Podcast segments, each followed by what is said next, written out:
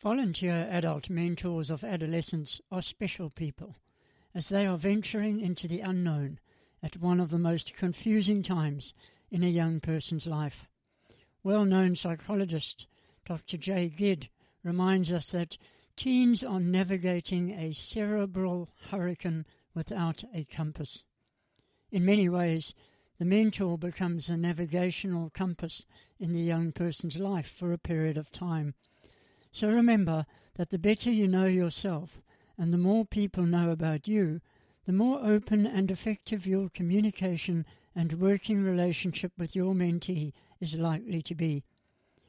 One of your key functions as mentors is to assist your mentees to apply what they are learning in school or the workplace to everyday life. You can broaden their knowledge by providing opportunities to explore new situations, new places, new cultures.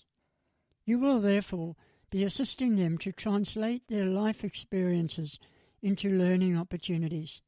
For example, if your mentee likes fixing things, you can talk about physics, electricity, and other sciences involved in careers using these subjects. What careers are available? Maybe your mentee likes fashion. This allows you to talk about how designers use maths. Those in the marketing world study human behavior and use psychology to create advertisements, and so on. The key challenge for both mentors and mentees is to move out of their comfort zones. Can you do this? Are you prepared to try?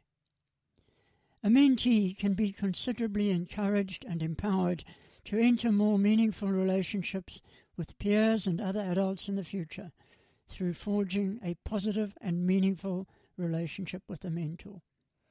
Throughout the relationship, demonstrate one of life's golden rules. Treat others the way you want to be treated, and talk about what this means to each of you in life. Our mentoring tip for today your mentee has special gifts and talents. Be flexible and accepting of this unique individual. Until next time, have a great day and remember to maximize every mentoring minute.